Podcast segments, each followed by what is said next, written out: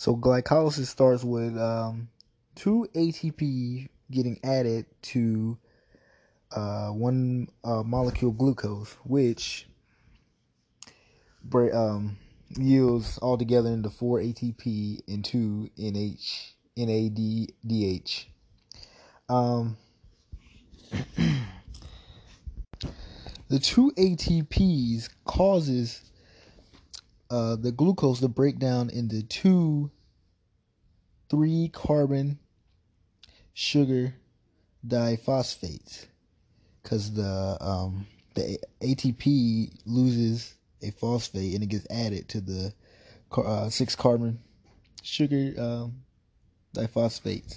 Then the electrons are transferred out from these uh, two molecules and they will form in um, transfer with um, the coenzyme NAD, which will yield NADH and ATP. This leaves us with this leaves us with two three carbon pyruvates.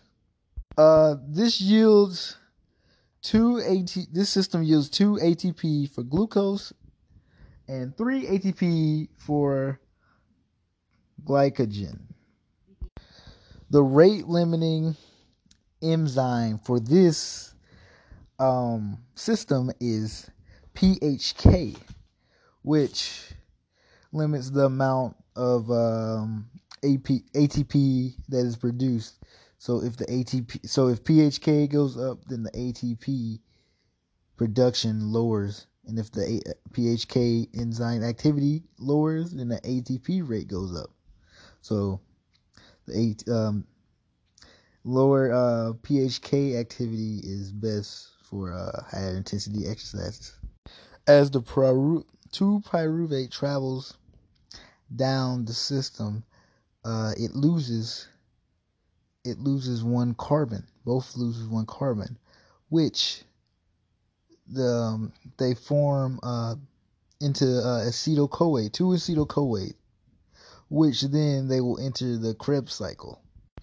When acetyl CoA enters the carb cycle, it combines with the other with the four carb acetoacetate, in which this is synthesized by the enzyme. Um, this is synthesized by citrate synthase, which the end product is citrate.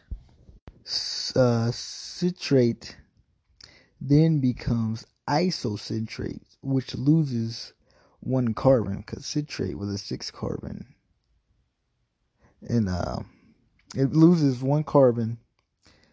Um, the enzyme that's involved in this process is called isocitrate dehydrogenase, which is the rate limiting enzyme for the Krebs cycle, which will um, determine the rate of reactions in the Krebs cycle.